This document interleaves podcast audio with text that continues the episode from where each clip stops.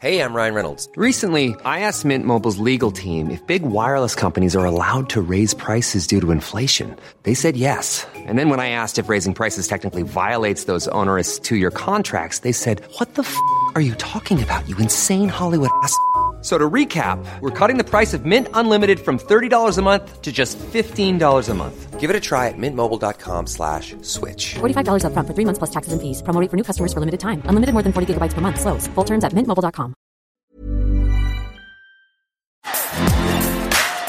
Bonjour à toutes et à tous, c'est Bart et je suis ravi de vous accueillir pour ce nouvel épisode du podcast Extraterrien, le podcast qui interviewe des sportifs hors du commun. Le but de ce podcast est de vous partager leurs secrets, leur vie et d'en apprendre beaucoup plus sur eux afin d'en tirer un maximum de conseils. Donc si vous aimez le sport, l'aventure, le développement personnel ou que vous aimez simplement vous inspirer de personnalités remarquables, alors ce podcast est fait pour vous. Juste avant de commencer, j'ai quelques messages à vous faire passer. Si c'est la première fois que vous écoutez le podcast, je vous remercie d'être arrivé jusqu'ici.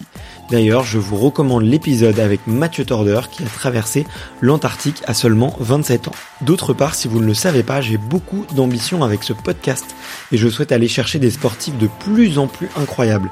Et j'aimerais vraiment interviewer vos sportifs préférés. Sachez que l'un des meilleurs moyens de les convaincre de participer, c'est notamment de leur montrer que vous êtes nombreux à adorer le podcast sur les réseaux sociaux et sur les notes iTunes. Donc si ce n'est pas encore fait, allez mettre une note sur Apple Podcast ou iTunes. C'est vraiment ce qui m'aide le plus à inciter des sportifs à venir témoigner. Si vous écoutez plutôt sur Spotify, vous pouvez très facilement le partager en story sur Instagram, taguez-moi et je vous repartagerai. J'en profite donc pour vous rappeler le nom du compte Instagram, c'est extraterrien.podcast. Suivez-le et vous y retrouverez les coulisses du podcast. C'est aussi un excellent moyen de me faire vos retours et de me suggérer des invités. Enfin, j'ai aussi créé une newsletter que vous pouvez retrouver très facilement dans Google en tapant extraterrien newsletter. C'est le premier lien qui remonte. J'y partage des bons plans santé, matériel, préparation mentale, des livres, des documentaires qui m'ont beaucoup inspiré. Allez, je ne vous embête pas plus et je laisse place à mon invité du jour. Eh bien, salut Perrine. Bonsoir. Resalut. Hey, écoute, euh, je suis, je suis hyper heureux euh, d'être là ce soir. Euh, bon, je te l'avais pas dit encore, euh, même si on avait un petit peu préparé cet épisode avec les petits messages et, en s'appelant une fois, mais je suis vraiment très très heureux d'être là euh, ce soir parce que euh, déjà en tant que triathlète, euh, ça fait un petit moment que je te connais, que je, je vois tous tes, tes, défis, que j'ai vu. et ça fait un petit moment que je te suis et je me suis toujours dit, tu vois, le jour où où je te contacterai, euh, ben ça serait pour faire un épisode un petit peu différent, tu vois, de de peut-être de ce que je fais d'habitude ou ce que toi tu peux faire d'habitude. Euh, et euh, et euh, et je te vois un petit peu vraiment comme la, la reine de l'ultra, tu vois, en France, euh, vraiment celle qui fait tous les défis, tous les tous les plus grandes courses que qu'on peut rêver de faire et et même les challenges qui me semblent impossibles. Donc, euh, j'avoue que je suis un petit peu ému euh, ce soir. Donc euh, donc merci infiniment de d'avoir accepté l'invitation euh, sur Extraterrien. Voilà. Bah, merci à toi de me recevoir. Je sais pas si je mérite tous ces, ces, ces louanges, mais euh, c'est très gentil.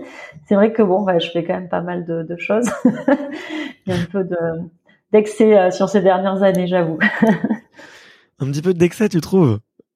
C'est comme ça que tu ouais, le qualifierais? C'est comme ça que non, moi je le qualifie pas comme ça. Je le vois comme euh, une évolution, on va dire. Après, euh, oui, il y a un peu de, de boulimie. Et de... c'est vrai que si je regarde extérieurement. Euh, j'aime l'idée de, de, faire euh, toutes ces courses qui m'ont euh, fait rêver ou qui me faisaient peut-être pas rêver euh, il y a des années parce que certaines je les connaissais même pas. Mais à partir du moment où quelqu'un m'en a parlé avec avec passion du coup ça m'a donné envie et puis une autre en amenant une autre. Et donc c'est là où je parle plus d'évolution en fait c'est comme regarde dans une carrière professionnelle on évolue on reste pas toujours sur le même poste ou la même chose. Et, et finalement c'est un peu la même chose dans ma vie personnelle c'est plus une évolution, ouais. Mais c'est vrai dans l'excès, dans le sens où oui, je vais à fond, je vais au bout des choses, ça c'est sûr. Mais tu vois, je trouve pas autant que ça soit dans l'excès. Euh... Alors, t'as peut-être eu une progression peut-être très rapide et il y a peut-être beaucoup beaucoup de projets que t'enchaînes et tout. Mais autant je trouve, tu vois le l'évolution, je trouve euh, cohérente, tu vois, et et euh, bon, on par, on reparlera peut-être effectivement de de boulimie un peu sportive, aussi de, de rigueur d'entraînement, parce que je sais que t'es t'es une, enfin, je, je te considère comme une machine, quoi, quand je, je vois quand je t'entends et et que tu dis que pendant un an tu t'entraînes sur un seul objectif et que tu t'y tiens et, et que tu arrives à avoir cette rigueur-là, moi j'ai beaucoup beaucoup d'admiration pour euh, pour ça et je pense que c'est quelque chose que les gens voient pas toujours, tu vois, la, la rigueur et euh, et, et, la ressource mentale de motivation qu'il faut euh, quand tu prépares un projet et que en fait c'est un an d'entraînement et, et que finalement euh, les gens retiennent que l'exploit sportif à la fin. Euh, selon moi, l'exploit il est il est les 364 jours avant. Ouais, absolument. Mais mais écoute, j'ai tout de suite envie de, de, de rebondir parce que tu tu disais que ouais ces projets c'est tu, il te donne envie quand tu rencontres quelqu'un qui te les raconte. Euh, Qu'est-ce qui te touche? C'est quoi? C'est c'est c'est la nature, c'est les rencontres, c'est c'est Ouais, leur euh, histoire à eux? C'est qu'est-ce qui te c'est quoi c'est quoi l'émotion qui te fait chavirer? Bah, en général, ce qui fonctionne bien, tu me racontes une course et tu me dis, euh, tu me racontes, euh, tu me décris les lieux et c'était extraordinaire. Alors ça, euh, c'est sûr que ça marche à tous les coups si c'est un, un paysage magnifique, euh, si euh, bon, euh, si l'effort aussi est incroyable. J'avoue que j'aime l'effort. j'aime me dire que, en fait, j'aime bien l'idée de, de prendre le départ et me dire est-ce que je vais y arriver ou pas. euh, finalement, euh, Ouais. ça, c'est ça, j'aime bien ça aussi. Mais c'est vrai que bon, ce qui, ce qui me porte, c'est vraiment la nature. Ça, c'est vrai que c'est quand même un des moteurs les principaux. Et je pense que c'est le numéro un, d'être dans un endroit magnifique. Après, j'ai pas fait que des courses qui étaient quand tu regardes l'enduroman, c'est c'est pas beau quoi. Euh, mais en général, quand même, euh, ouais. en général, quand même, euh, l'environnement, la nature, euh, la montagne, souvent. euh, voilà, ça c'est ça. Tu me racontes euh, ta course et il y a ça. euh, ouais, ça me fait rêver. Après, il y a les courses mythiques parce que je me dis euh, plus par curiosité, les courses mythiques, tu vois.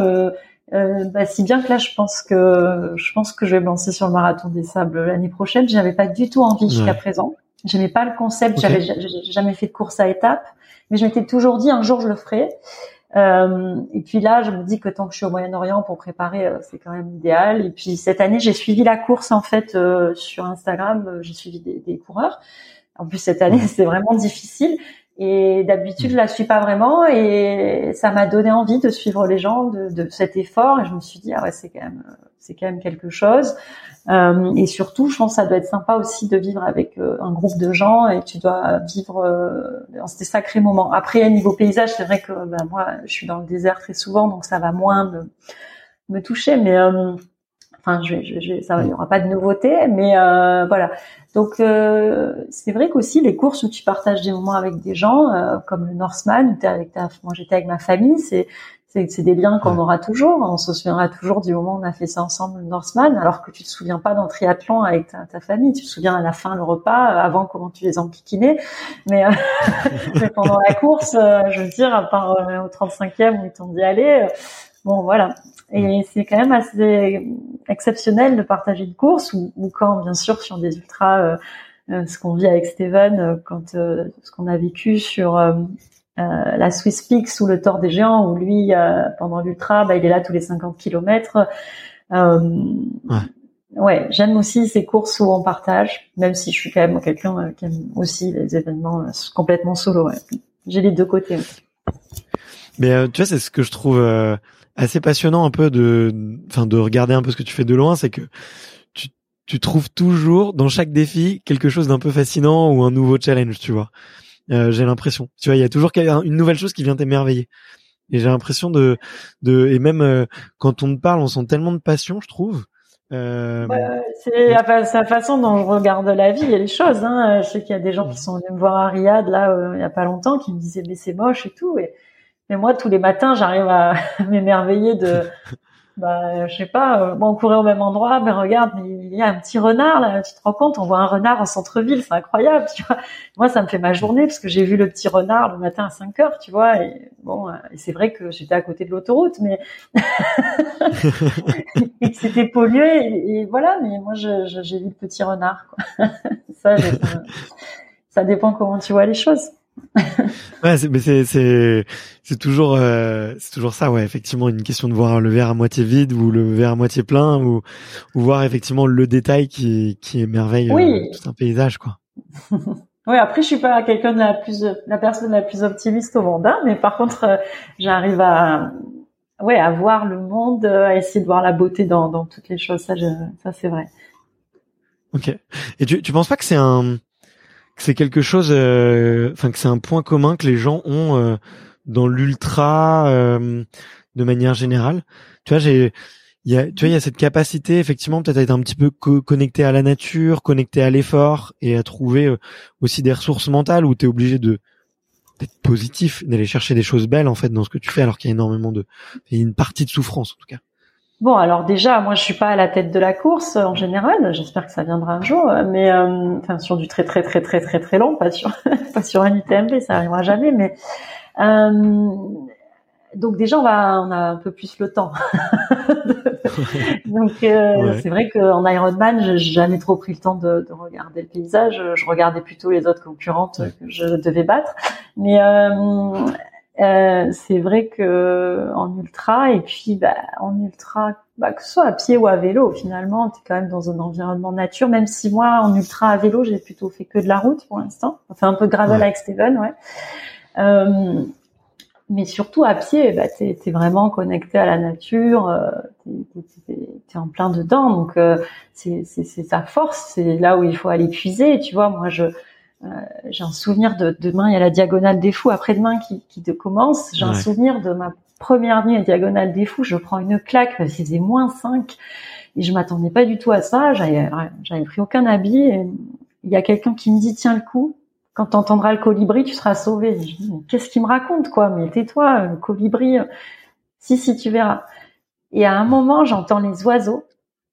Et voilà, une, voilà, ça veut dire que le soleil va se lever et que ça y est, tu vas avoir chaud. Et, et en fait, euh, les nuits d'après, j'attendais le bruit des oiseaux et, le chant du colibri. Cette personne, ça, ça m'est resté quoi. Et, et du coup, bah, j'écoute plus. J'aime les sons de la nuit aussi. Euh, t'entends les animaux euh, ou t'entends le silence. c'est agréable d'entendre le silence. Dans le désert, j'aime beaucoup entendre le silence aussi quand il n'y a pas de vent. Euh.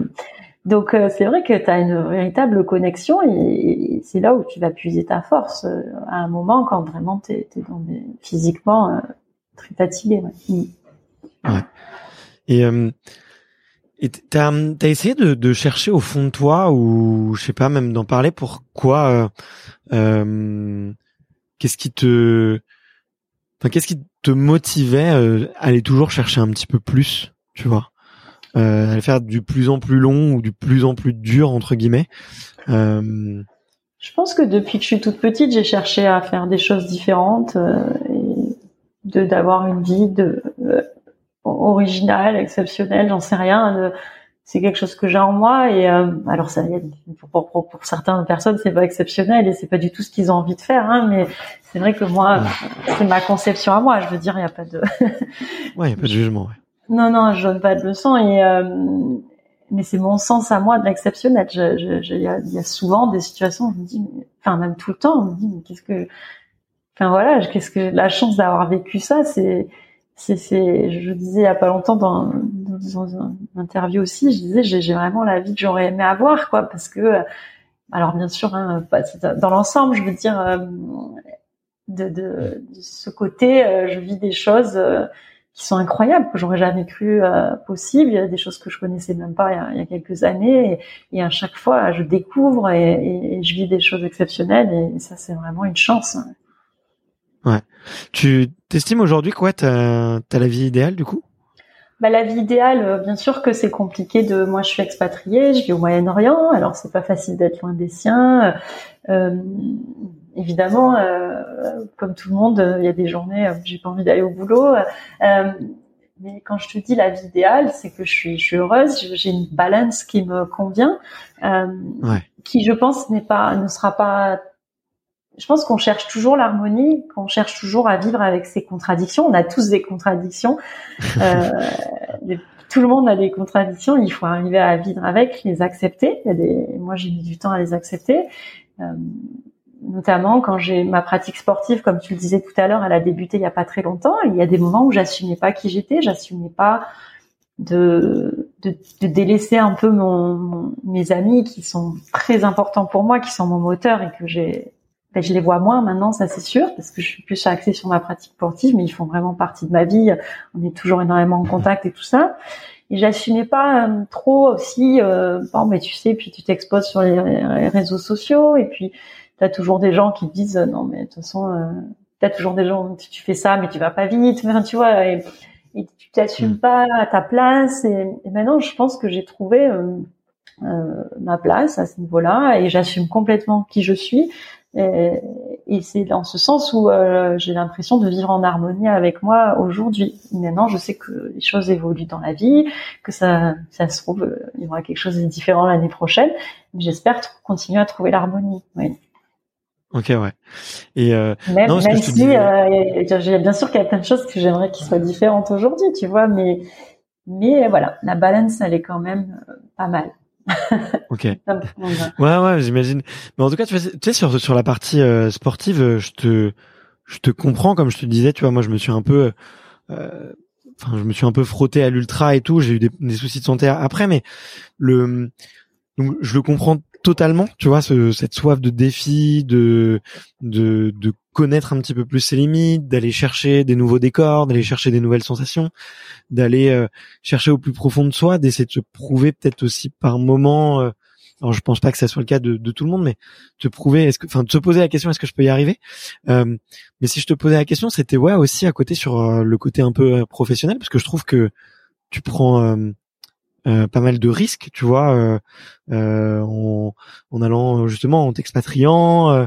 Et, et, je me demandais si ça aussi, tu vois, c'était un choix justement voulu pour un peu créer la différence, enfin, avoir cette vie un peu différente et le choix de ma première expatriation, même si j'avais, j'ai quand même eu des expériences au cours de mes études, j'ai déjà vécu dans plusieurs pays étrangers ou dans des stages où j'ai vraiment habité, mais euh, ma ma première expatriation, elle a quand même été le moteur de de de, de, tout ce, de tout, ouais. de tout le départ du, du, des, excès, des, excès, de sport en tout genre. euh, mais aussi, ça a été un, en fait, je suis, je suis partie parce que j'en avais ma claque de Paris. J'avais l'impression que je faisais le tour. J'avais besoin aussi d'un nouveau euh, défi professionnel. Euh, mais c'était un défi professionnel à à plein de niveaux, euh, de, de nouvelles cultures, mettre en place une nouvelle équipe, etc. Mais c'était aussi euh, avoir des horaires de travail et donc du temps pour moi, chose que j'avais jamais eu auparavant. Quand tu es avocat en cabinet d'avocat, t'as ouais. pas, pas, de vie, quoi. Et là, je savais que bon, même si j'allais travailler, etc. Euh, je savais que euh, il y avait une heure où j'arrêtais ma journée et que donc je pouvais avoir un programme, ils m'entraînaient et que j'avais pas ma famille, j'avais pas mes amis et que pour la première fois de ma vie, j'aurais aucune excuse. Et que si je voulais m'entraîner comme euh, comme une athlète, même une athlète de haut niveau, même si j'en suis pas une, mais j'avais toujours rêvé de faire ça.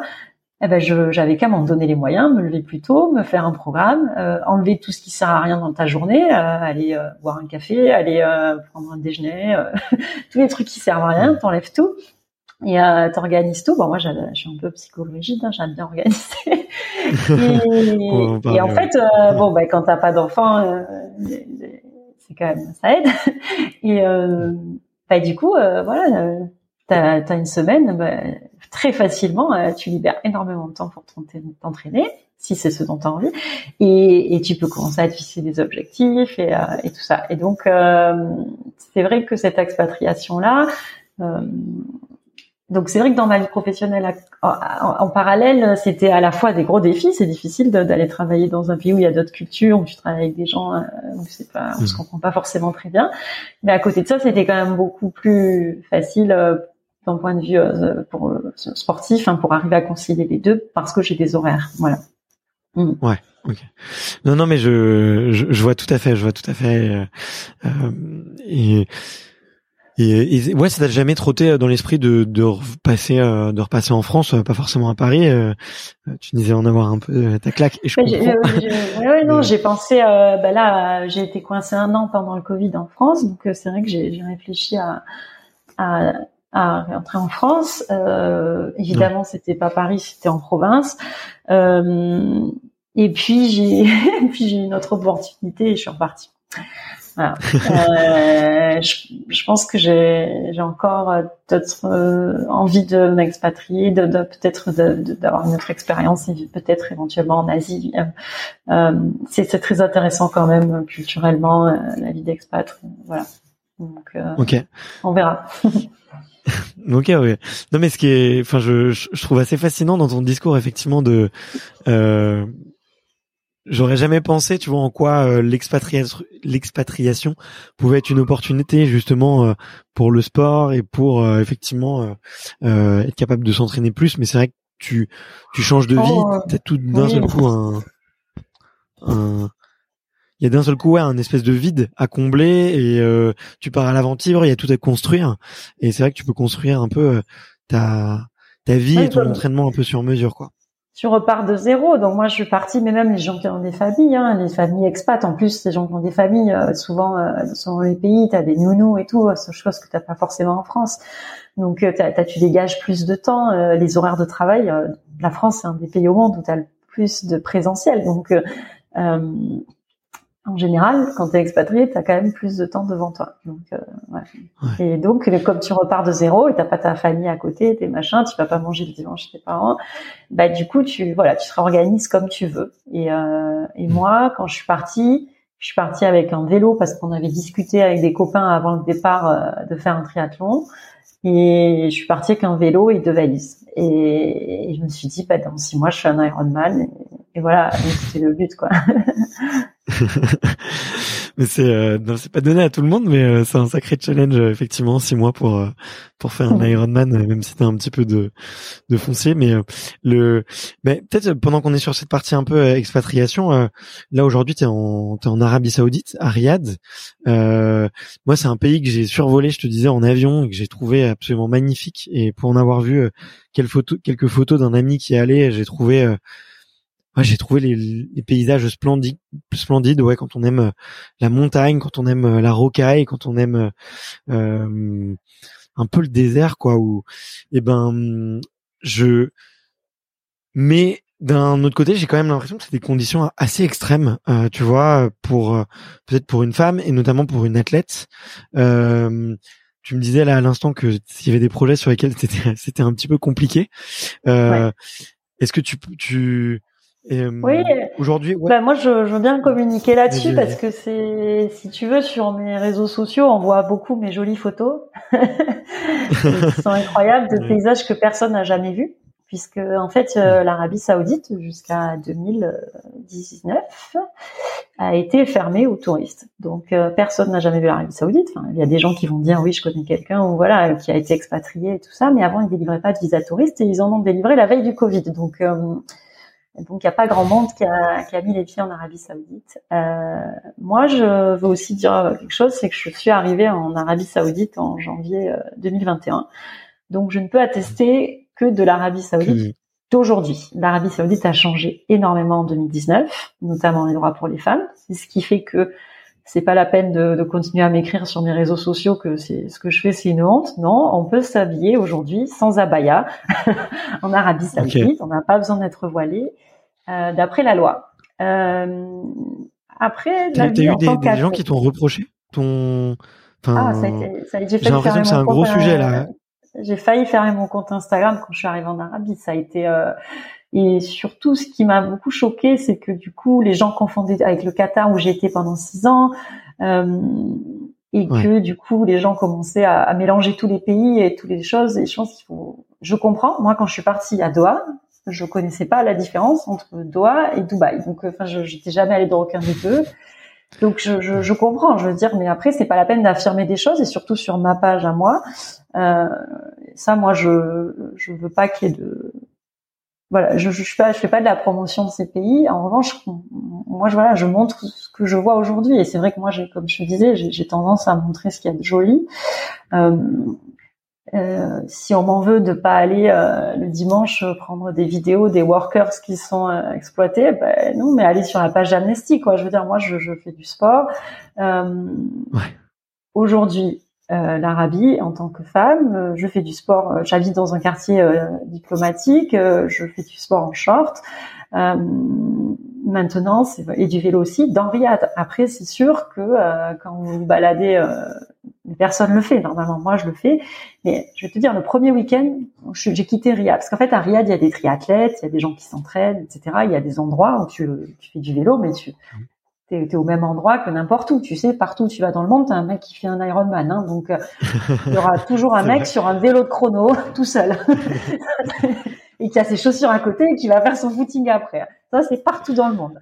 Donc, Ça, j'ai c'est clair, suis J'ai visité 100 pays, j'ai vu dans 80. Hein, donc, C'est une belle communauté d'ailleurs. Franchement, pour trouver des gens avec qui s'entraîner, c'est une des meilleures communautés. Ouais. Je. Exactement. Donc le premier week-end où j'ai quitté, euh, où j'ai dit tiens je vais je vais je vais sortir de Riyad, je suis partie euh, et je savais pas trop comment m'habiller, tu vois donc euh, parce que quand même, euh, euh, je- par exemple tu- je, m'a- je mets une abaya genre une, ouais, je mets une veste ou une, une robe ouverte tu vois quand je vais au bureau mais c'est pas obligatoire et quand je vais dans les supermarchés ça c'est quand même mieux c'est conseillé et donc je pars visiter l'est du pays et, euh, et là, je me dis, j'ai trop, j'avais pas de voiture encore. Euh, il faut, il fallait repasser le permis. Et je me dis, je vais prendre le train parce que truc de fou. Il y a le train en Arabie, il n'y a pas le train euh, ni aux Émirats ni au Qatar. Donc je prends le Ouais. train. Donc, déjà, j'arrive à la gare, tout le monde me regarde avec mon vélo. J'arrive euh, dans la ville et là, euh, bah, j'avais tout le monde qui me prend en photo, euh, les contrôleurs, les machins, les trucs. Je suis bon, intéressant. Ok. Et là, c'est vendredi matin, donc le vendredi matin euh, au Moyen-Orient, c'est comme le dimanche. hein. Il y a personne dehors, personne dans les rues, parce qu'il était genre 7 heures du mat. Et euh, je me mets à rouler, tu vois, je m'étais fait un petit itinéraire. Et là, je commence à avoir les voitures qui me suivent, bon, euh, qui reviennent, qui viennent. Et là, je, je commence à stresser, quoi. Je me dis, je pense que je fais quelque chose que Wow. Enfin, tu sais pas, quoi. Tu, tu sais pas parce qu'en fait, euh, personne le fait, quoi. Donc euh, tu, tu sais pas si ce que tu fais c'est bien, c'est pas bien. J'ai fait, été dans plein de pays euh, toute seule, mais les pays qui étaient un peu chauds, j'étais assistée. Par exemple, quand je suis allée euh, à Madagascar, j'avais une voiture Ouais. avec moi. Quand, euh, en Éthiopie, j'avais un mec qui me mettait dans les hôtels dans les villes parce que sinon je me faisais euh, dès que j'arrivais à l'entrée des villes, on me piquait les affaires sur mon vélo, mais on me jetait quand même des pierres aussi euh, dans- dessus. Euh, au Pakistan, j'étais assistée, mais ça, j'y retournerai pas assister parce qu'il n'y a pas besoin. Mais je sais pas quoi. Et en fait, euh, au bout d'un moment, je, me dis bon, j'arrête une voiture. Je fais qu'est-ce que vous faites? Tu vois, le mec, l'arrête. Donc là, il est très gêné. Et pourtant, j'avais une chemise longue, tu vois, j'avais pas osé encore rouler.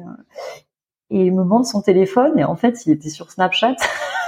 il faisait des Snapchats. Et en fait, du coup, tous les gens avaient Snapchat. Eh Ben, ils venaient, ils me cherchaient et ils venaient faire d'autres Snapchats. Donc en fait, à la fin du week-end, j'avais tout le, toute la région qui me cherchait. C'était pendant le Ramadan. Il m'a mené à boire, à manger, chose que ça, au Qatar, tu vois, tu manges pas et tu bois pas pendant le Ouais. Ramadan. Mais eux, il m'a amené à boire, à manger. J'ai la police qui est venue, qui me dit, faut que tu viennes voir le lac. Je fais non, c'est dans des dunes. Je savais que c'était dans des dunes et je voulais vraiment voir le lac. Non, non, c'est dans des Ouais. dunes et j'avais mon VTT, mais j'ai pas des gros pneus. Ils me mettent le vélo dans le dans la voiture, ils m'amènent voir le lac et tout. Mais vraiment, ils sont d'une gentillesse, quoi. Des- Ouais. C'était incroyable, quoi. Et le soir, j'ai été invitée. euh, alors après, le soir, j'ai vu des vrais cyclistes qui, qui sortaient, à- parce qu'avant le, le- la rupture du jeûne, ils, font un peu d'exercice en général. Donc euh, j'ai Ouais. rencontré des cyclistes. Je suis allée faire euh, l'iftar chez eux, etc. Et donc euh, voilà, c'était super sympa. Euh, donc du coup, je me suis Ouais, dit, tu ben, découvres un pays. euh, oui, et eux découvrent De aussi des, et eux découvrent des touristes et ils sont contents de voir des touristes. Ils sont très curieux. Bon, le problème c'est qu'il y a une vraie barrière de la langue qu'il n'y a pas aux Émirats et Qatar parce qu'ils parlent vraiment Ouais. pas très bien anglais. Euh, il y a aussi beaucoup de bédouins. euh, voilà, euh, tu vois, enfin surtout quand tu vas dans des endroits reculés, tu t'as que des bédouins. Donc là, c'est enfin, tu as, as des années lumière de, de, de- et je vis des choses. Pourtant, j'ai voyagé. Hein, mais en fait, tu es dans un endroit qui n'a pas encore été effleuré par le tourisme. Et, enfin, il y a, il deux, trois endroits sur lesquels ils sont en train de, capitaliser et de préparer pour qui sont presque, qui sont prêts maintenant à accueillir les touristes. Donc euh, là, il y a aucun souci, tu vois. Mais ailleurs, euh, bah, ils hallucinent. Ils hallucinent et en même temps, ils sont très gentils et je vis des choses qui sont incroyables. Et je crois qu'en fait, je me rends compte que pourtant, j'avais l'impression d'être allée dans des coins reculés. Pourtant, j'avais vraiment l'impression d'avoir vécu des choses euh, Mais en fait, je pense que j'avais jamais autant à ce point euh, eu des rapports euh, avec des gens euh, qui avaient vraiment jamais vu un touriste. Quoi. Et, Ouais. et ça, c'est assez incroyable. Euh, après, donc, euh, pour en revenir à la logistique des projets, là, je voudrais monter. Donc là, là, ce que je fais quand je te parle de tout ça, c'est des week-ends où j'ai dit tiens, je vais aller là. Euh, et je prends ma voiture ou, et après je roule autour parce que malheureusement tu peux pas trop euh, aller d'un endroit à l'autre en vélo, de route parce que les routes sont très dangereuses. Il y a les voitures avec Ok. les cartonnes euh, et c'est vraiment très dangereux. Donc euh, je cherche des itinéraires en général où je peux rouler, etc. Euh, euh, et puis sinon je m'enfonce dans le désert, euh, mais ça c'est avec d'autres gens. Euh, jamais, tu vas jamais rouler seul dans le fond fond du désert. Donc ça c'est vraiment super parce qu'on a accès à des endroits incroyables. Euh, mais euh, aujourd'hui, je voudrais préparer un projet qui est la route de l'encens. Euh, c'est une route qui traversait le Yémen, qui amenait l'encens euh, jusqu'à en Jordanie, enfin même jusqu'en Égypte, et jusqu'à Petra. Donc là, l'idée, c'est de, Ouais. bon, comme évidemment, euh, on peut pas aller au Yémen parce qu'il y a la guerre, euh, c'est de commencer à la frontière, si, si c'est possible, parce qu'il y a quand même pas mal de conflits sur cette zone où je suis allée moi, notamment aussi, et euh, d'aller à vélo euh, bah, avec Steven sans doute jusqu'à jusqu'à jusqu'au nord du pays. Et euh, alors je- si c'est galère parce que déjà ben t'as pas de carte avec les routes déjà euh, enfin t'en as mais c'est jamais très clair Euh, donc t'as t'as personne qui peut te donner des informations. Alors j'ai j'ai fait plein de voyages donc j'ai essayé moi de, de, de, de préparer des traces. Donc, t'as pas les traces parce que normalement Ok. partout t'as les traces de ce travail et tout donc voilà et puis tu tu sais pas il y a des endroits euh, tu sais pas ce que tu vas trouver. En fait à des endroits la route elle est coupée. Et euh, c'est un pays qui est beaucoup plus pauvre. C'est faut faut oublier tout ce que tu as en tête de Dubaï des Émirats de, faut oublier tout ça. Ça n'a rien à voir. Il y a des Ouais. montagnes euh, dans le sud. Je suis allée rouler. T'as as, des murs à 20% quoi. Ça, ça si on fait un projet de 2000 bornes on peut pas se prendre des murs à 20% pendant si pendant 10 bornes oui mais on peut pas se faire 200 bornes comme ça quoi. Donc Ouais. euh, euh, donc voilà c'est c'est une logistique compliquée. Il y a des moments où je baisse les bras. Et puis là, tu vois, cet après-midi, donc j'ai un peu parlé de mon projet euh, ici, et euh, mais je connais pas encore grand monde et tout. Et euh, Ouais. j'en ai parlé parce que, si tu veux, sur Instagram, j'ai mis que je cherchais un driver pour pour qui surveille un peu derrière euh, bah, les voitures. Après, c'est très safe. Moi, je surtout si je suis avec Steven et tout, je donc euh, je voudrais un driver pour la- les parties de nuit, surtout où là c'est impossible.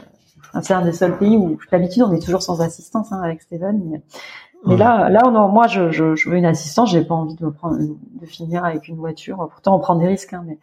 Et donc, euh, donc j'ai j'ai posté ça sur Instagram. Mais bon, voilà. Et j'ai reçu un petit message de, de la fédération cet après-midi qui me demande euh, de gentiment de remplir 10 formulaires, de me dire où je vais, ce que je fais. Et si tu veux, euh, moi, je La suis française fédération euh, d'Arabie Saoudite, du coup. De cyclisme. Ouais. Moi, je, Ouais, ils, ont très, ils, ont, ils ont très très mal amené les choses. C'est-à-dire qu'ils m'ont pas expliqué pourquoi ils voulaient savoir ça. Parce qu'en en fait, en même temps, je souhaite développer un projet avec les femmes saoudiennes euh, en 300 km. Euh, Ouais. Et donc, je pensais qu'ils parlaient de ça. Donc, je regarde les papiers et tout ça. Et puis, euh, mais c'est ça, j'en avais parlé à une personne. inter- je- Moi, j'ai jamais eu en contact. Quoi. Ils m'avaient jamais Ouais. répondu. Et là, euh, ils m'écrivent, je sais pas comment ils ont mes coordonnées. Et en fait, ils m'envoient des papiers. Et en fait, je me rends compte que les papiers, c'est sur mon projet personnel. Et que c'est plus des papiers de euh, où allez-vous, qu'est-ce que vous faites? Et alors, Ok. nous, on le voit comme ça. Eux, ils te disent que c'est pour ta safety. Mais bon, euh, nous, on est français. On ne sait pas ce que c'est euh, que de dire où on va. Avant le Covid, en tout cas. Euh, c'est vrai. et euh, moi, je suis quelqu'un qui a un gros problème avec la liberté et, euh, et je sais pas comment prendre les choses. Euh, je t'avouerai que ça arrivé il y a une heure, donc je, est-ce que je suis prête à dire où je vais? Est-ce que je vais m'en affranchir en prenant des risques? Euh, La seule fois dans ma vie où j'ai dit où j'allais, à part dans les, bien sûr, dans les réserves ou les zones où il faut des autorisations, parce que ça, je peux dire que moi, je suis la reine pour choper des autorisations euh, dans les endroits où c'est pas possible et qu'il faut des autorisations. J'ai vu, ouais. Voilà, ça j'arrive, je, je, je vais jusqu'à la mort, je saoule les gens jusqu'à la mort et j'arrive. Mais là, se balader dans un, avec un vélo dans un pays, bon, euh, ça, le sur le principe, ça me gêne. Ça nous est arrivé une fois avec Steven. C'était au Tibet et je peux te dire que ça nous a fait mal au ventre de se dire, parce que là, on avait une voiture derrière nous aussi, mais pas parce que c'était dangereux, parce qu'on n'avait pas le choix. On pouvait pas rouler la nuit parce que c'est des Chinois qui occupent un territoire et qui Ouais. surveillent tout. Et donc tu payes un mec qui, qui fait un rapport toute la journée de où ils sont, ce qu'ils font. Et qui te surveille. Et alors c'était le voyage était extraordinaire. Donc oui, ça valait le coup, mais ça nous a fait mal au vide, franchement. Et euh, c'est ça va à l'encontre de tout ce que voilà. Je, je, je suis pas une rebelle, hein, je veux dire, mais je donc voilà, je sais pas où j'en suis. La vis- il faut que je pose un peu les choses. Je me dis aussi que j'ai envie. Un des de mes buts ici, c'est d'influencer les femmes et de me dire, allez, vous êtes capables de tout, etc. Et que si au premier email et au premier truc j'abandonne, bah heureusement que les femmes qui se sont battues pour le droit de vote, elles ont pas fait comme moi parce que sinon on en serait encore loin. Donc si tu veux, j'essaie de voir. Et après, je discute avec mes amis saoudiens, ils me disent mais mais ne vois pas du tout ça comme ça. Nous, on veut juste savoir euh, où tu es. c'est pas une autorisation. Donc en fait, c'est aussi des visions culturelles, etc. Euh, Est-ce que moi, ce projet me tient plus à cœur euh, et que ce qui va en être retiré euh, derrière euh, va être positif? Voilà. Donc il faut que je réfléchisse à tout ça, tout ça pour dire que mes photos sur Instagram, ça a l'air chouette. Ah, j'aime, quand on me dit j'aimerais trop venir en Arabie Saoudite, il faut savoir aussi qu'il y a dans les trois quarts des endroits, il n'y a pas d'hôtel. Euh, je dors dans ma voiture, euh, je me lave pas tous les week-ends et, euh, et je me fais 500 bornes euh, sur de la route hyper dangereuse pour accéder à des lieux. Euh. Voilà, c'est pas simple simple, mais c'est aussi le prix à payer pour vivre euh, des choses uniques. Il y a que, il y a que toi qui as vécu et, et créer Ouais. des, des- des opportunités aussi. Ouais. Ouais, mais ça sent euh, vraiment que l'aventure, euh, enfin que tu aimes l'aventure. En fait, t'es une vraie aventurière et dans l'âme et même tu vois dans dans le quotidien, je, je dirais. Et euh, et peut-être après pour euh, pour rebondir, tu vois, sur ce que tu sur ce que tu disais justement, enfin sur ce, ce souci hein, que tu peux avoir avec euh, la, la fédération et, et ce formulaire. Euh, bah bon, c'est vachement à chaud et puis je suis je déteste les donneurs de leçons, mais moi si je me je me mets toujours à leur place et je me dis si j'étais eux et que je voyais une périne arriver dans mon dans mon pays en train de faire du vélo partout tous les week-ends que les gens suivent la prennent en la prennent en vidéo et la postent tu te dis mais c'est quoi ça quoi? Et du coup tu- forcément euh, quand t'es une autorité euh, quand t'es une autorité qui a, qui a connu euh, des, des décennies et des décennies de dictature la guerre euh, bah, tu reproduis le schéma et le, le schéma c'est de c'est d'essayer de mettre du contrôle et et du coup euh, Oui, je sais que dans le lot, il y en a, euh, c'est une volonté de protéger, euh, parce qu'en plus, mais bon, il y en a, euh, c'est plus pour surveiller. euh, voilà, comme tu dis, c'est qu'est-ce qu'elle fait là? Moi, tous les week-ends, j'ai des Saoudiens qui me disent, mais t'es toute seule là, mais mais, mais t'es loin de chez toi, t'es seule. c'est des, c'est des jeunes et, et, et à côté de ça, il, il y a il y a plusieurs générations. Voilà, il y a la nouvelle génération qui essaie de s'ouvrir. Et, c'est ça va prendre du temps parce qu'en fait, ce qui s'est passé, c'est que il y a trois ans, du jour au lendemain, ils ont donné toutes les libertés, enfin les libertés. Oui, du jour au lendemain, légalement, tu peux faire. Si t'es une femme, tu peux faire ce que tu veux. Sauf que Ouais. tu peux passer les lois du jour au lendemain, mais tu peux pas changer ce qui s'est passé avant, quoi. Donc effectivement, Ouais, aujourd'hui, il bien y a plus, a de police religieuse, on t'ira pas en prison. Mais, mais, mais comment tu veux dire à, des gens, euh, si tu veux, euh, c'est sûr que déjà ils, ils voient des femmes conduire depuis deux ans, ils en avaient jamais vu, quoi. Donc euh, là, ils te voient une nana passer à côté en vélo. C'est bon. Euh, c'est allé très très vite le changement, c'est allé très très vite. Mais, euh, mais tu peux faire ça très très vite derrière. euh, il faut que ça. Je, moi, j'ai vécu ça au Qatar. Au Qatar, il y a six ans, quand je suis arrivée, il y avait encore la Ouais. police religieuse. Euh, et je me rappelle, mais la différence, c'est qu'au Qatar, la police religieuse, elle ne touchait vraiment pas les expatriés. Euh, ici, si t'es expatrié, on va te laisser bien sûr faire. Euh, si t'es étranger, on va te laisser bien sûr plus de liberté, mais quand même, il faut pas que tu sois quand même euh, scandaleux. Euh, au Qatar, euh, bon, moi, euh, il y avait encore la police religieuse. Je faisais du vélo en débardeur, si tu veux. Euh, ce qui- Mm. ce que- chose que je ferais pas ici, tu vois. Par exemple, je prévois en débardeur. Euh, Ouais. j'ai vu la police religieuse au Qatar un mois après, elle, elle était quasiment plus, donc j'ai très peu connu. Et puis euh, on était très peu de femmes à rouler. Et puis et puis aujourd'hui, euh, je suis partie de Doha l'année dernière. euh, C'est, comme être n'importe où, quoi. C'est et en cinq ans, euh, ça a mis cinq ans, quoi, tu vois. Et euh, je pense Ouais. que ça ira peut-être plus vite en Arabie, mais euh, ok je sais pas. on verra. Mais je, suis curieux aussi de, de, savoir un petit peu. j'ai l'impression que tu arrives. bon, t'as l'expérience maintenant, mais hyper rapidement en arrivant, enfin quand tu arrives en, en Arabie, à très vite te trouver les, les, groupes ou les, les personnes les personnes ou, ou trouver de l'information. Euh, comme tu l'as dit, il y a une barrière de la langue qui est énorme. Comment tu comment tu procèdes? C'est quoi? C'est tu passes par les expats Tu vas chercher, euh, euh je sais pas, sur les, les, fédérations, les, Comme tu dis, c'est comme tu dis, c'est de l'expérience. Euh, c'est parce que à chaque fois qu'on a monté un projet, il faut toujours trouver comme un journaliste, trouver des fixeurs sur place. Hein tu, tu montes pas un projet, même même les projets solo sans assistance, il te faut un fixeur sur place pour euh, soit amener tes affaires à l'autre bout, soit savoir où tu vas partir, soit moi quand je suis toute seule, euh, que juste il y ait quelqu'un qui sache que, euh, par exemple, si tu veux, j'ai quelqu'un à l'arrivée avec qui je discute et on voit la route et puis qui connaît un tel un tel et et quand les gens me voient dans la montagne quelque part, ah ben tiens elle c'est la fille qui connaît machin, tu vois c'est c'est mieux quand même, même si tu fais un projet solo.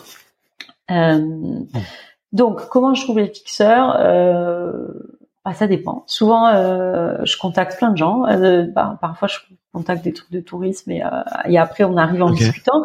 Mais souvent, ils comprennent pas ton projet. Euh, tu contactes une boîte de tourisme et tu dis bonjour, j'ai pas besoin de vous parce que je veux tout faire tout seul. Donc c'est difficile. tu vois, par exemple, une, fois, il m'est arrivé un truc de fou en Arménie. C'était en Arménie. En fait, en gros, je voulais faire un truc toute seule, mais en gros, je voulais juste qu'ils me disent où aller. et en Arménie, euh, l'hiver, euh, bon, et j'avais juste besoin de m'entraîner dans un endroit froid. Donc en gros, je leur expliquais est-ce que, ouais, je voulais leur demander où c'est que je pouvais tirer ma poulka parce que je m'entraînais pour une course en Arctique et j'étais au Qatar et je voulais savoir sur un week-end, donc juste sur deux jours, où c'est que je pouvais aller pour tirer ma poulka et dormir dehors dans la neige. Tu vois, donc là, euh, comment je, je veux trouver quelqu'un mais par contre, j'ai pas besoin de vous, je vais pas vous payer ou un petit peu quoi. Donc, euh, voilà. Et puis en fait, après, tu commences à discuter avec les gens, et puis il te passe une personne, puis un autre, et là, euh, je comprends. J'ai un mec qui me dit, mais moi, je juste tu me payes le taxi, je t'amène quelque part. Et, euh, et, puis bon, tu fais quoi dingue, non?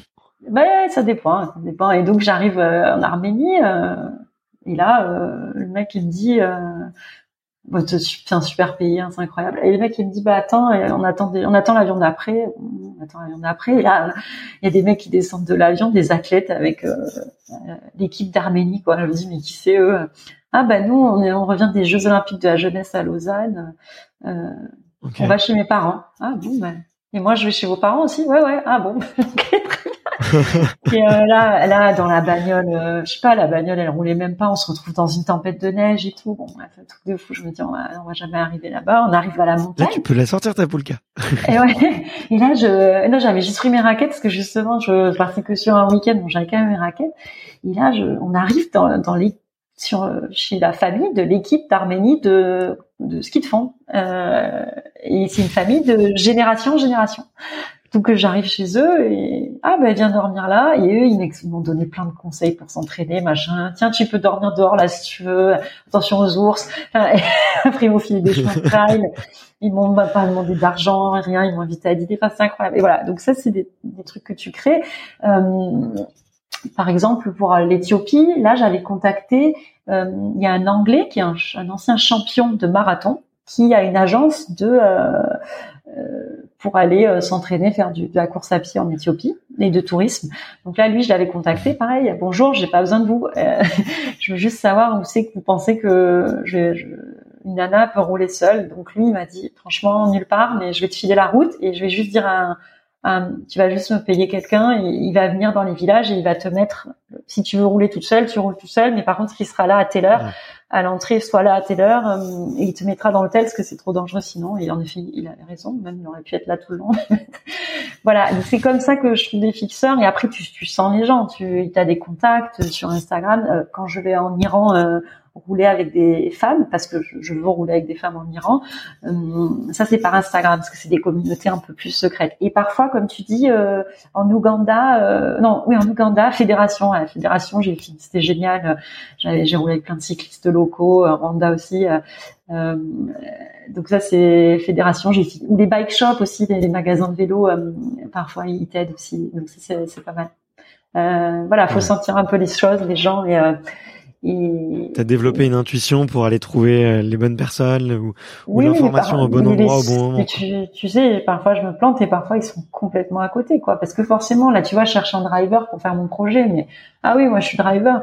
Mais non, en fait, on t'explique qu'il faut que tu nous suives pendant euh, euh, 20 heures par jour, on va dormir au bord de la route. Enfin, ah vous, mais pourquoi? Mais vous pouvez pas rouler 20 heures Si, si, on peut, je t'assure. mais non, c'est pas moi, je possible. roule combien de temps? Tu vois, quand on a fait le Kilimanjaro avec Steven, euh, on voulait faire, enfin on a réussi d'ailleurs, mais euh, on leur dit voilà, on monte le Kilimanjaro. Par contre, le dernier jour, on redescend tout en bas et on monte tout en haut. Donc on fait l'acclimatation. Et par contre, on descend tout en bas. When it comes to your finances, you think you've done it all. You've saved, you've researched, and you've invested all that you can. Now it's time to take those investments to the next level by using the brand behind every great investor, Yahoo Finance. As America's number one finance destination, Yahoo Finance has everything you need whether you're a seasoned trader or just dipping your toes into the market. Join the millions of investors who trust Yahoo Finance to guide them on their financial journey. For comprehensive financial news and analysis, visit yahoofinance.com, the number one financial destination, yahoofinance.com. et on fait du bas. Une fois qu'on a acclimaté, on descend et on remonte. D'un coup, et on fait la course Steven en vélo et moi à pied. Donc là, si tu veux, les mecs ils disent oui, oui, mais moi je suis champion, machin. Tu parles, moi le mien, au bout de 10 minutes, il était dans la voiture euh, parce qu'en fait, là, en plus, il fallait commencer de nuit pour arriver au sommet. Ouais, ouais. Le matin. Donc le- de nuit, tu as les animaux, donc tu es obligé d'avoir les rangers qui surveillent qu'il n'y pas les... t'as pas le droit normalement dans le parc de nuit euh, qu'il n'y ait pas les animaux qui, qui t'attaquent. Donc du coup, on avait les rangers euh, derrière euh, juste euh, jusqu'à ce que le soleil se lève. Mais nos deux guides, ils étaient pliés en deux au bout de 15 minutes, donc du coup dans la voiture. Et après, après, on connaissait la route, hein, c'est pas compliqué, mais bon, euh, c'est et en fait les gens, euh, voilà, c'est- difficile. euh, et je pense que les gens qui font des records, ils doivent payé une logistique de malade. Euh, Enfin, genre Kylian Jornet qui fait un record sur le Kili, il doit avoir, euh, ça doit payer, ça doit coûter une fortune, quoi, parce que, bah, surtout dans les endroits où c'est payant, quoi. Voilà. Donc euh, ouais, Ouais, c'est pas facile, euh, c'est pas facile, c'est- ça, se travaille, ça s'apprend avec l'expérience aussi. Euh, mais euh, si tu refais des choses que quelqu'un a fait déjà, ben ça, ça aide. Tu, tu, moi aussi, ça me j'ai Ouais, pas honte de clair. contacter quelqu'un qui a déjà fait quelque chose. hein. Mais quand tu commences à faire des choses, euh, oui, voilà, même si toi après tu peux faire à ta sauce, mais mais quand après, bon, bah, de plus en plus, on fait des choses quand même que soit qui n'ont pas été trop faites ou on le fait différemment. Euh, et puis souvent, nous, on a vraiment un petit budget, quoi. Donc, euh, euh, ouais, puis moi, souvent, en plus, euh, voilà, comme moi, je paye tout, euh, je me fais jamais financer et tout. J'essaie d'être le plus ric-rac possible, quoi. Et, et en fait, bah, c'est pas facile, quoi. Mais mais non, mais c'est c'est c'est c'est tout l'envers du décor, ouais. c'est sûr que c'est plus facile d'aller à ta course, de payer tes que quand on te dit 500 euros pour un ultra, c'est cher. Ouais, il y a quand même quelqu'un qui est venu trois fois faire la trace. Euh, T'inquiète pas, t'as un- si t'arrive un truc, t'as un tracker, t'appuies sur un bouton. Nous, quand on est au milieu du lac Baïkal, on appuie sur un bouton, il y a personne qui va nous chercher. hein. On au milieu. Donc, il faut quand même avoir réfléchi avant à ce qu'on fait. Donc, euh, Bien sûr, ouais. ça la diff. Je dis pas que c'est pas difficile les courses et que c'est pas dangereux, hein, mais je dis que c'est ça la différence. Et c'est aussi pour ça que je fais des courses, puisque Mm. tu te dis, euh, attends là, je vais vivre un truc de fou et en plus, euh, j'aurais rien bossé avant. Mais euh, tu vois, c'est ça que je trouve hyper intéressant, je trouve dans ton profil, c'est euh, et c'est aussi je l'ai je l'ai compris un peu en t'écoutant, c'est quand tu fais des courses, t'as 80 90% de ton esprit qui est qui est concentré vraiment sur euh, euh, l'entraînement et 10% un peu sur la stratégie, la logistique, l'organisation, parce que finalement c'est assez simple. Et quand tu commences à faire de l'aventure, le, le ratio s'inverse to- totalement. Tu penses plus trop à l'entraînement, euh, tu vas beaucoup plus penser à, la logistique, aux conditions, euh, aux risques que tu prends et tout. Et euh, Mhm. Et, et, et c'est- je trouve que je trouve que c'est super intéressant en tout cas à, suivre et, et t'écouter. Et, et, peut-être ouais par curiosité, euh, je, me rends pas compte, mais euh, comme toi t'es en permanence en train de créer des nouveaux projets. Euh, et tu- tu t'entraînes aussi énormément, j'ai l'impression. Alors je sais pas à quoi ressemblent tes semaines en ce moment, mais mais euh, j'ai toujours l'impression que tu t'entraînes beaucoup. Mais combien de temps, euh, je sais pas, tu vas passer sur ton ordinateur à préparer ton prochain défi, tu vois, sur une semaine Est-ce que tu arrives à quantifier un peu le temps que ça te prend euh, Non, parce que c'est pas pareil toutes les semaines, mais euh, ça dépend des projets. Mais ouais, je passe beaucoup de temps quand même. Hein. Ouais, ouais, euh, Puis il y a des projets qui, qui, qui, sont en suspens depuis un moment, donc euh, j'ai déjà réussi à créer des contacts et puis je les relance. Donc du coup, j'ai déjà il y a six mois, j'avais déjà euh, bossé beaucoup dessus. Euh, là, par exemple, sur le sur la route de l'encens, c'est un projet sur lequel euh, j'avais déjà réfléchi depuis avant d'arriver en Arabie. Euh, parce que mm. c'est ça aussi, je, je c'est sympa de, de parce qu'en fait aussi tu t'intéresses à l'histoire euh, de la route. Euh, moi, je j'ai envie de raconter l'histoire. Il y a quand même trois civilisations qui sont passées sur cette route les Nabatéens, les Romains, l'islam c'est bien plus tard derrière la civilisation musulmane. Donc c'est là tu bosses un peu sur l'histoire, donc tous tes bouquins et, euh, et après tu essaies de, de, trouver la bonne route. Donc euh, ça s'est fait en plusieurs années sur celui-là.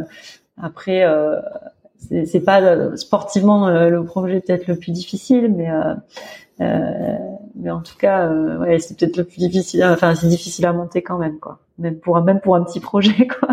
Après il y a des gros projets comme genre euh, Steven qui qui va préparer des gros projets en Antarctique et tout ça moi j'en suis encore euh, j'en suis pas encore là mais euh, euh, ce qui est difficile à monter c'est tous les projets à montagne parce que faut faut des guides, faut des, des des, des, autorisations et tout et puis il faut être accompagné donc c'est c'est un peu plus difficile quoi. Euh, le lac Baïkal a été, on l'a monté en une semaine, tu vois. Euh, et d'ailleurs, on, a passé peut-être plus de temps euh, parce que. vous avez eu quelques pépins, il me semble, mais.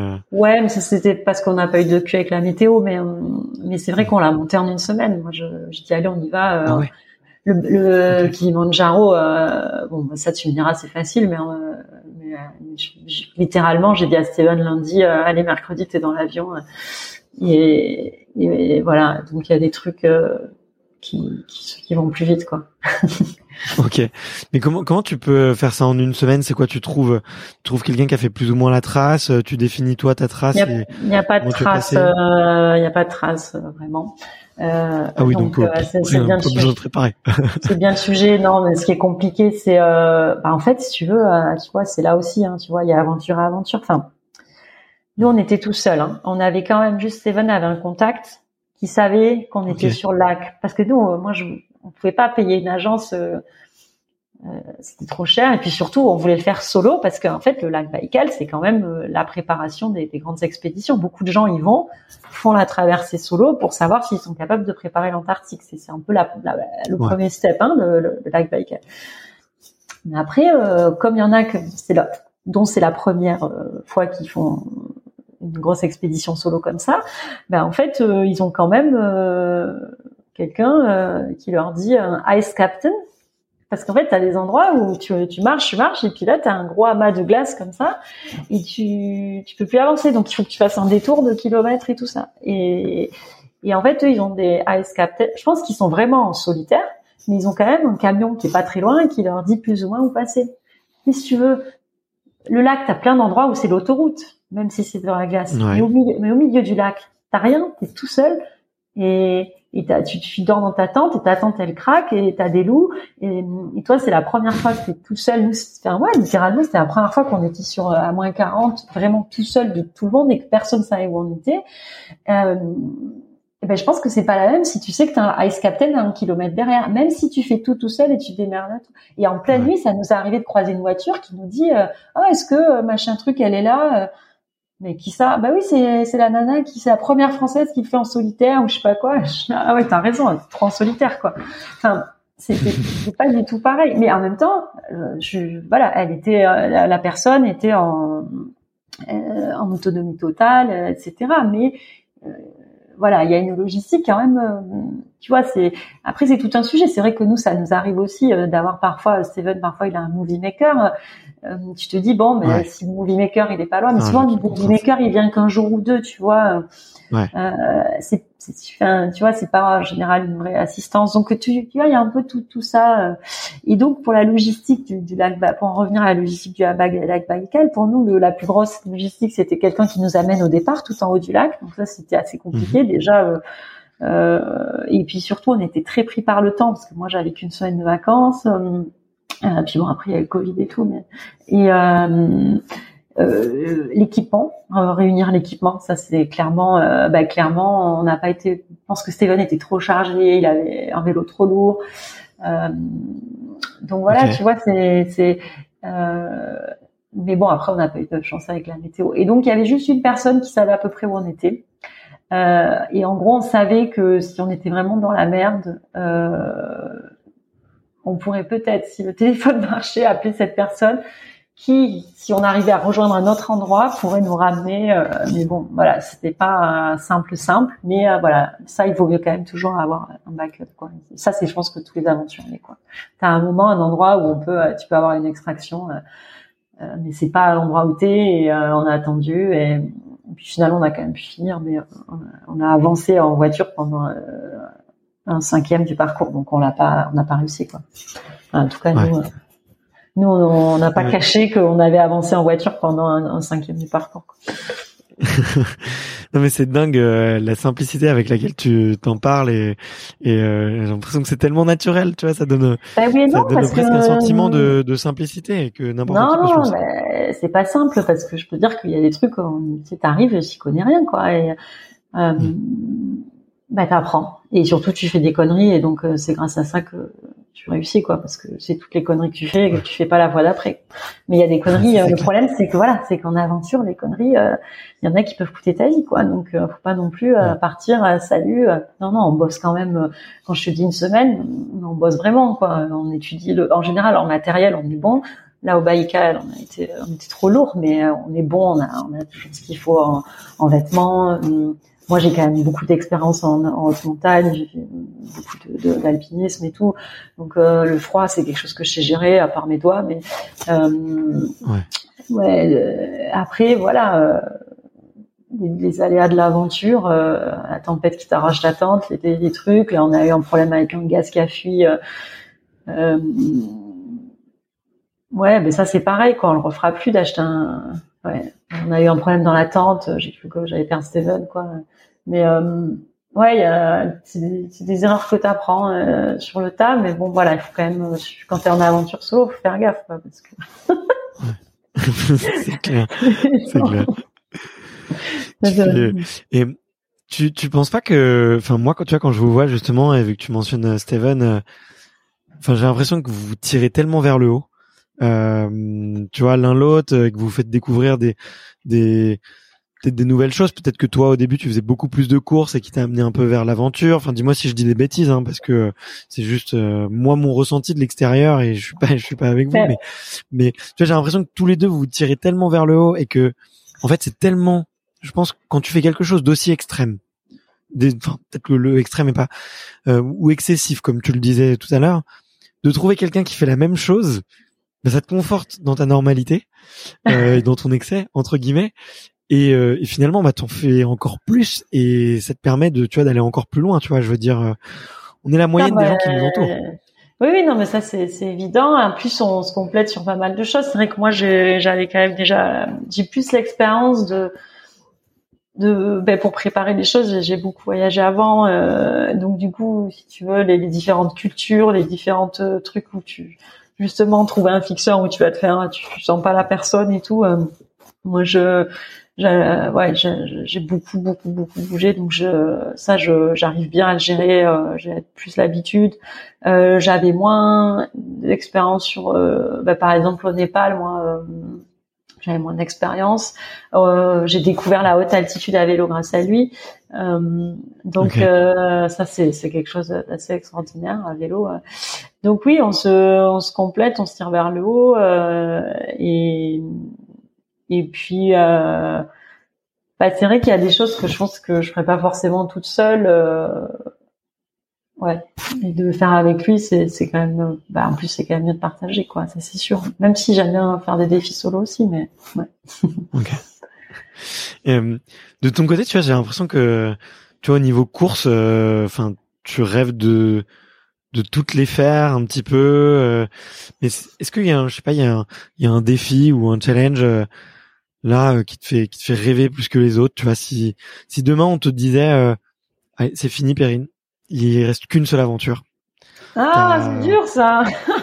ouais, je, je te pose une question dure. Je te pose Bah, une question une que j'ai pas fait, ou, enfin, bah, je- généralement je refais pas des courses, remarque, mais une que j'ai pas fait, oh bah non, non, je- il y en a aucune que je me dis tiens, faut que je la fasse. euh, non.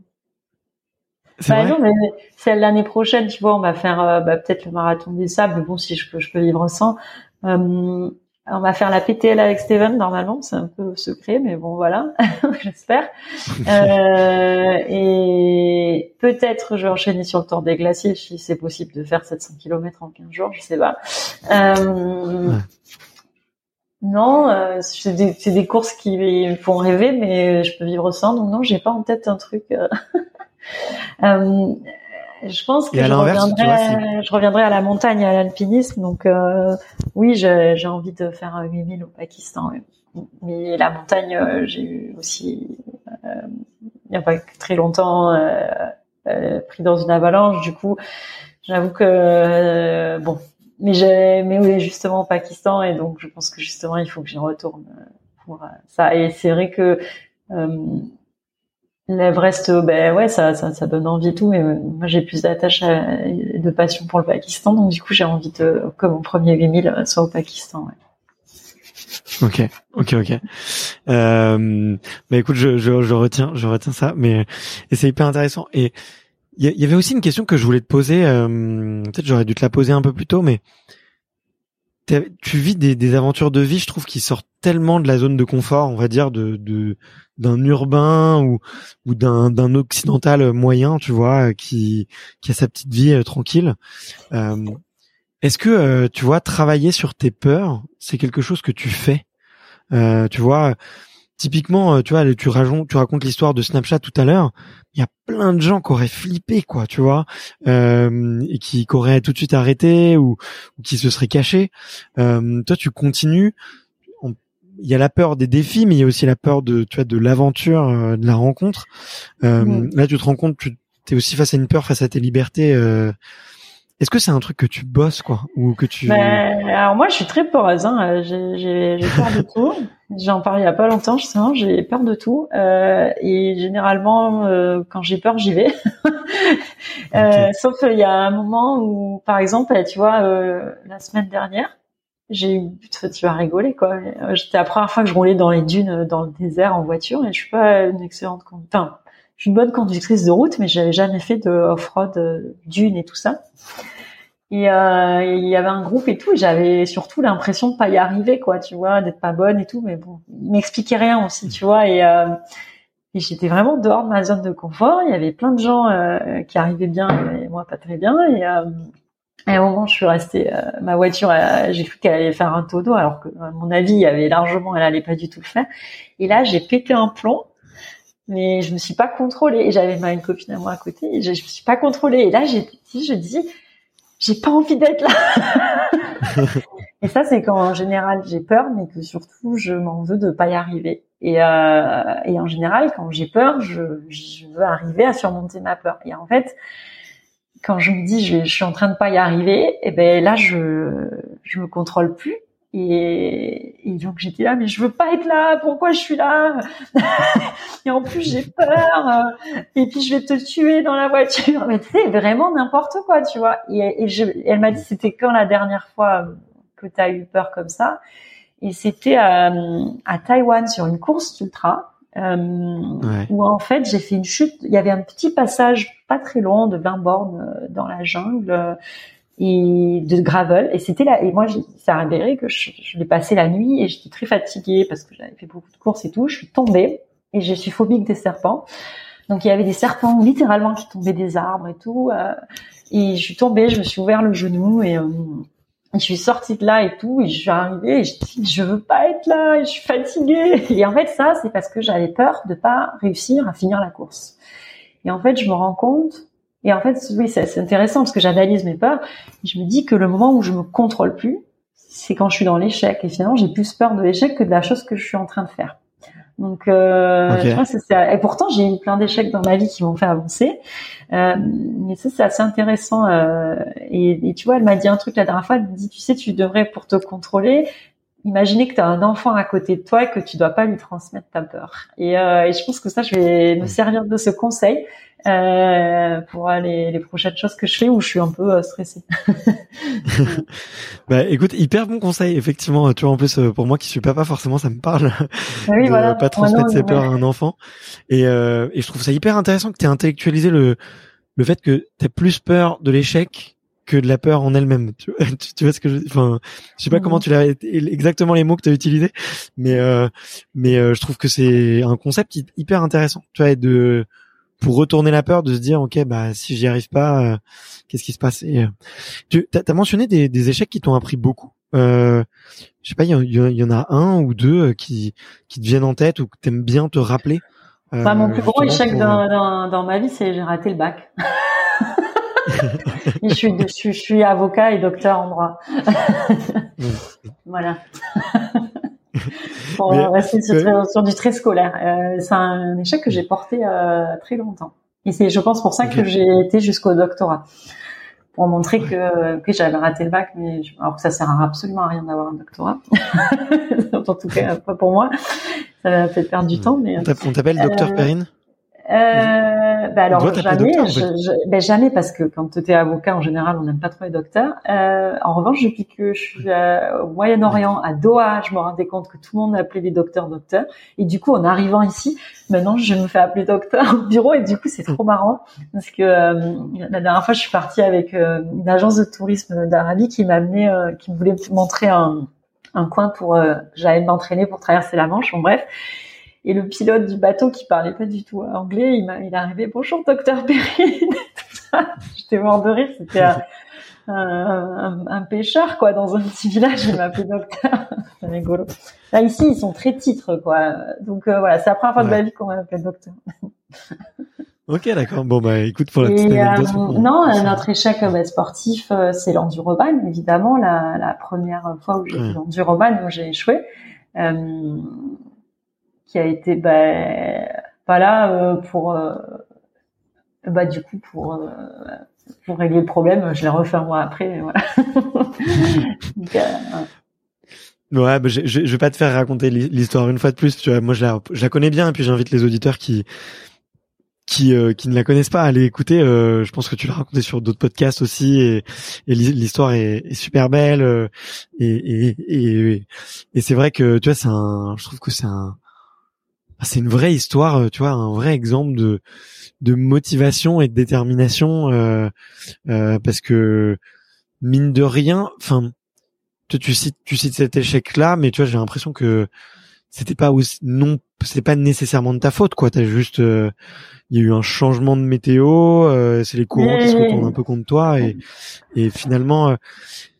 mais tous les échecs sont pas forcément de, de, ta faute, hein. Je veux dire, il, y avait plein de raisons. Euh, il y avait des raisons où il y a des choses que j'aurais pu changer aussi. Et, euh, et, voilà, c'est l'histoire d'un échec. Pourquoi? Parce que j'avais vraiment tellement investi dans ce truc, tellement. Et c'est peut-être aussi pour ça que j'ai échoué, tu vois. Je pense que c'est très rare que parce que tu vois, tu dis je m'entraîne beaucoup et tout, parce que tu as en tête sans doute l'année d'entraînement euh, de l'enduroman, euh, qui a été euh, où j'ai vraiment tout donné, tout sacrifié. Je ne dis pas que je m'entraîne pas aujourd'hui, mais c'est sûr que c'est de manière beaucoup plus raisonnée que ce que j'ai fait pour l'antitroman, où j'ai donné tout, quoi, tout. Et euh, tout pour réussir. Et peut-être que tu vois, quand tu arrives avec trop de, de, de, de, pression comme ça, et la deuxième fois, j'avais vraiment mais tellement pas de pression. Enfin, si quand même, parce que j'avais remis euh, des, sous.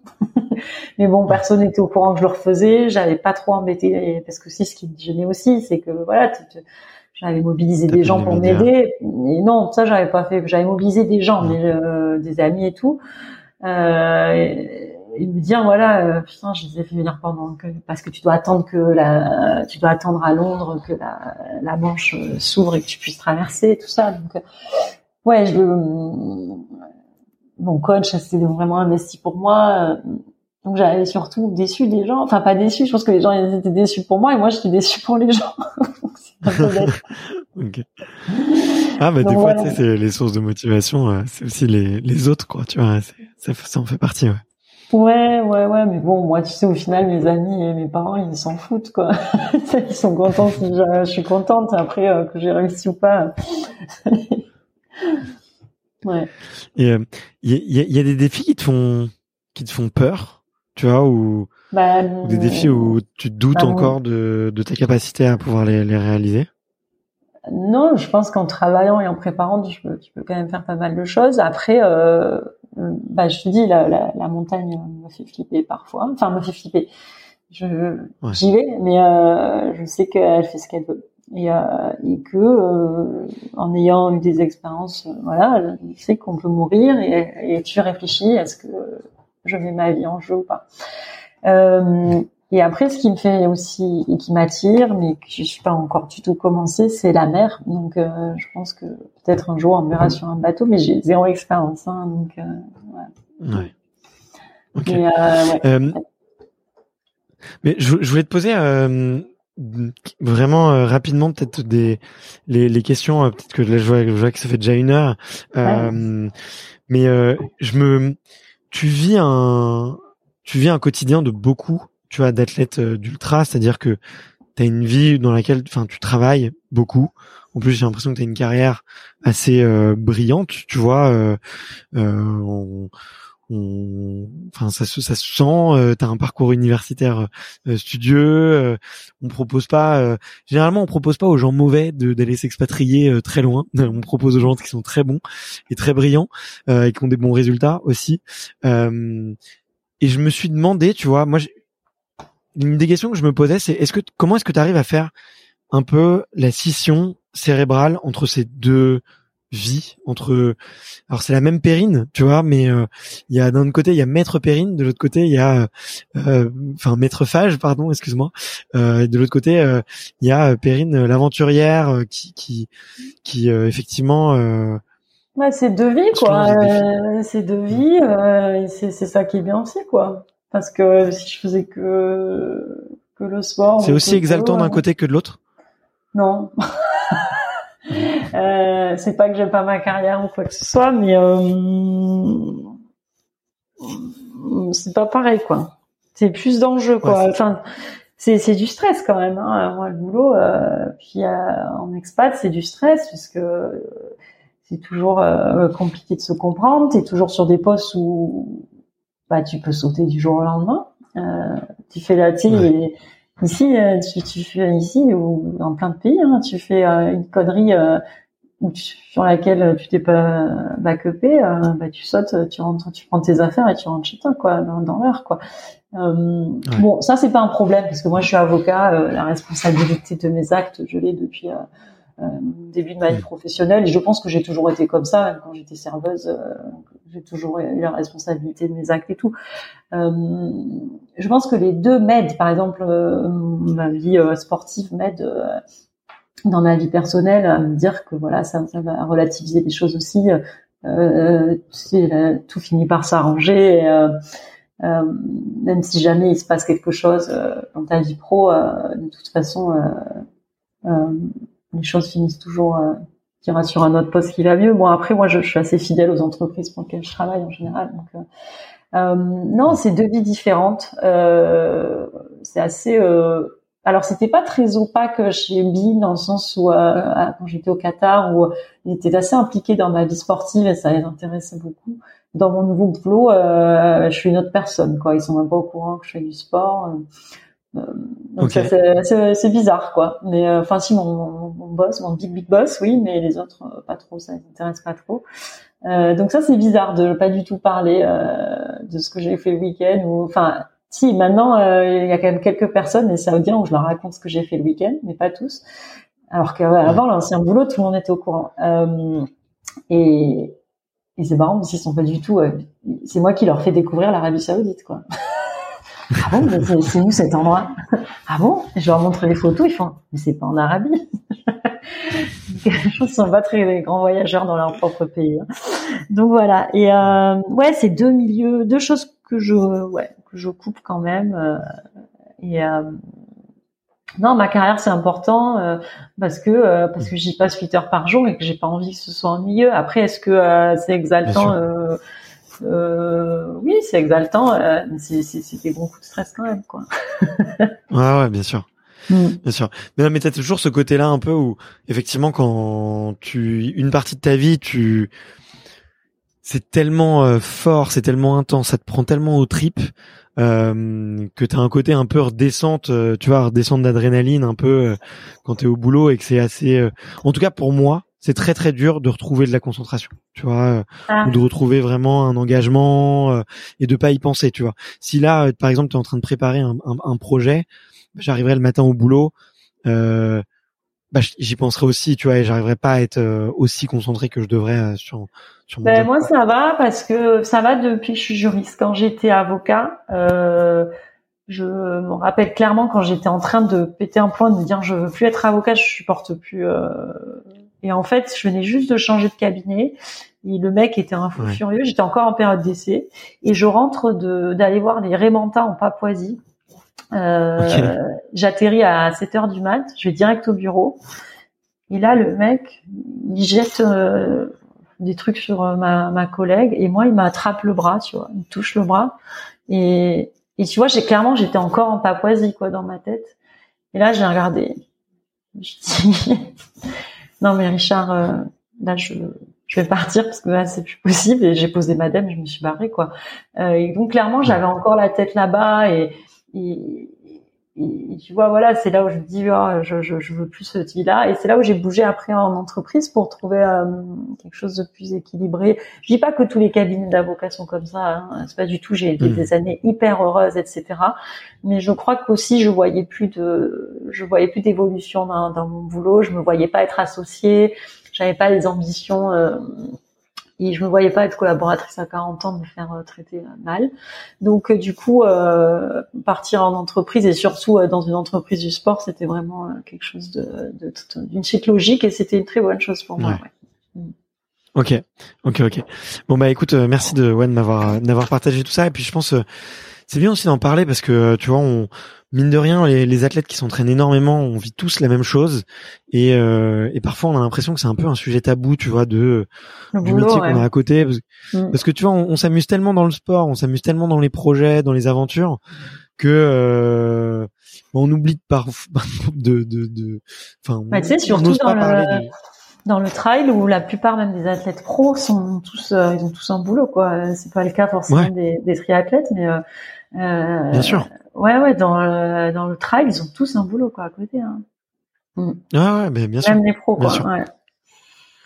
Ouais, ouais, on peut pas, on peut pas en vivre euh, à 100% et et, euh, et c'est même ouais, enfin c'est un- de toute façon c'est un vrai métier, je pense pour les athlètes qui sur des sports qui ne sont pas olympiques de euh, trouver un peu leur, leur chemin euh, euh, parce qu'il n'y a pas forcément le, le contexte, enfin le les structures, les infrastructures, euh, les mé- les mécanismes qui permettent voilà de facilement accéder au financement de Mm. du sport. Et il faut vraiment se débrouiller tout seul. Et c'est un vrai job d'entrepreneur, de commercial que d'aller chercher des sponsors, que d'aller euh, faire Ah tout ça. donc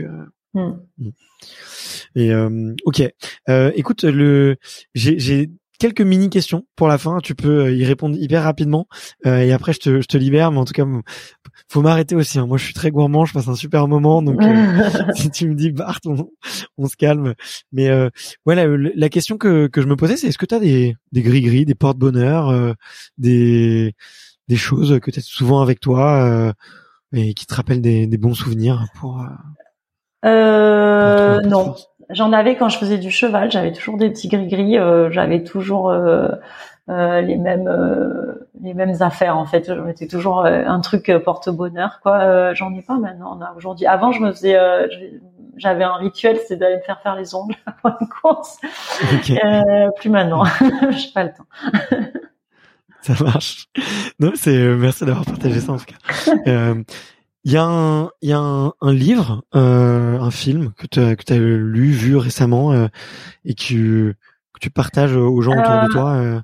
Non, alors moi je je regarde pas trop de films, j'ai pas trop le temps. Euh, les bouquins en général que je lis, c'est des bouquins euh, soit de montagne avec des récits, euh, soit de tessons en général. Vas-y, vas-y. Euh, bah, la Panthère des neiges, c'est c'est pas c'est pas récent quoi, mais euh, ouais ouais je et puis bah, c'est sûr qu'en plus euh, quand on est allé au Baïkal, c'était quand même cool d'avoir lu euh, avant. Donc, euh, ouais, ça c'est. Ok, donc la Panthère des Neiges. Ok, bah écoute, je, je ne connaissais pas. Du Bah, tout. bah non, Euh, mais tous les bouquins de Tesson, hein, de toute façon, tous ces Ouais. bouquins, euh, c'est que des bouquins d'aventure, c'est très très bien écrit, euh, donc euh, C'est vrai. ouais, c'est facile à lire. ouais. C'est une, Ouais. une belle référence. Une belle référence. Mm. Euh, trop chouette, trop chouette. Merci beaucoup. Euh, il y a, si quelqu'un, euh, tu vois, vient te voir et te dit, euh, je sais pas, ça, qui te dit, bah écoute, Perrine, j'adore ce que tu fais. Euh, Moi, j'aime moi aussi dans six ans, euh, j'aimerais faire le tort des géants ou, ou traverser le lac Baïkal. Euh, qu'elle part un peu de zéro, cette personne-là.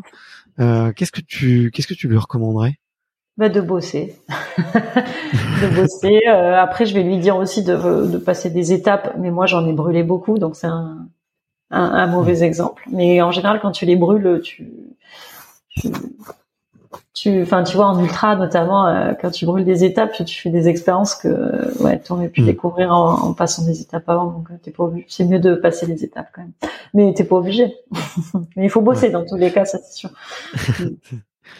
Et c'est pas un truc qui t'a agacé d'ailleurs euh, que j'ai l'impression qu'il y a un, enfin, tu vois, euh, effectivement, ouais, t'as brûlé des étapes. J'ai l'impression qu'on te l'a dit aussi ou qu'on te l'a reproché et que c'est quelque chose que euh, qui a renforcé un petit peu ta volonté d'aller encore plus vite dans dans les étapes ou dans, dans le fait de les brûler. non? Je, je me trompe. Non, on m'a pas dit ça, mais il y a plein de gens euh, qui te disent oui, euh, euh, tu peux pas faire ça si t'as pas fait ça avant, tu vas te blesser, tu vas gna gna gna.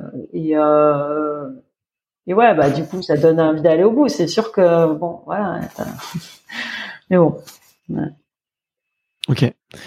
Eh ben, écoute, trop chouette. Euh, la toute dernière question que je pose, c'est un petit peu euh, euh, comme un passage de flambeau. c'est plutôt un passage de micro.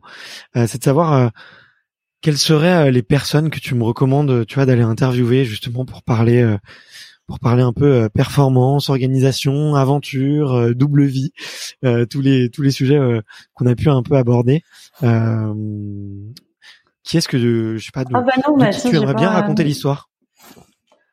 Euh, bah alors moi je je, je je connais pas trop de, de je, je je fréquente pas énormément de, de monde euh, qui font dans mon milieu et tout mais bon j'aime beaucoup les vies de, de trailers euh, professionnels euh, donc euh, oui pourquoi pas. T'as t'as eu déjà des des trailers? Oui t'en as déjà eu un paquet Ouais, ouais, bien sûr. Mais j'ai eu, euh, ouais, j'ai eu Benoît Gérondel, Ah ouais. euh, j'ai eu, euh, enfin, oui, oui, oui, j'en ai beaucoup. euh, là, je, je dois, je dois bien. J'ai eu euh, Sylvain Cusso aussi. Euh, j'ai peut-être d'autres noms là qui arrivent, mais oui, oui, j'en ai eu beaucoup, ouais, bien sûr. ben moi j'aime bien Ca- Cathy et, et Germain Granger j'aime bien ce qu'ils font euh, j'aime bien les suivre Ok. parce qu'ils sont rigolos et qui font beaucoup de montagnes ils vivent dans un endroit très beau et ils sont très inspirants et c'est des sacrés athlètes et euh, ouais et surtout c'est ça peut être sympa de les avoir les deux en même temps par exemple en interview tu Bah, peux leur faire un euh, interview en anglais bah écoute, ouais, je vais leur proposer. Tiens, c'est une bonne idée. Mm. C'est une super bonne idée. Ouais. Euh, merci infiniment, Perrine. J'ai franchement, j'ai passé un, un super moment. J'étais content de de pouvoir aussi euh, euh, bah, t'amener sur peut-être sur des sujets que, ou sur lesquels on entend un, un petit peu moins que d'habitude sur le le pro, l'organisation, euh, le la logistique, même si tu même si bien sûr ça fait partie intégrante de de ta vie et euh, donc euh, je me suis régalé euh, et euh, et, euh, et voilà, j'ai passé un super moment. Donc euh, merci euh, merci infiniment pour pour ce moment-là. Quoi. Ouais, merci de m'avoir reçu hein, et puis euh, c'est gentil À bientôt, Perrine. à bientôt Merci d'avoir écouté cet épisode jusqu'au bout. Si vous êtes encore là, c'est sûrement que l'épisode vous a plu, donc n'hésitez pas à le faire savoir autour de vous et à vous abonner pour ne louper aucun épisode. J'ai mis tous les liens dans la description, donc n'hésitez pas à y jeter un coup d'œil. Et sinon, moi je vous dis à la semaine prochaine pour une prochaine interview. Ciao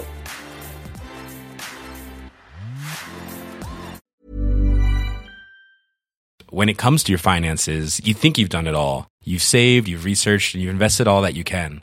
Now it's time to take those investments to the next level by using the brand behind every great investor, Yahoo Finance. As America's number one finance destination, Yahoo Finance has everything you need, whether you're a seasoned trader or just dipping your toes into the market. Join the millions of investors who trust Yahoo Finance to guide them on their financial journey. For comprehensive financial news and analysis, visit yahoofinance.com, the number one financial destination, yahoofinance.com.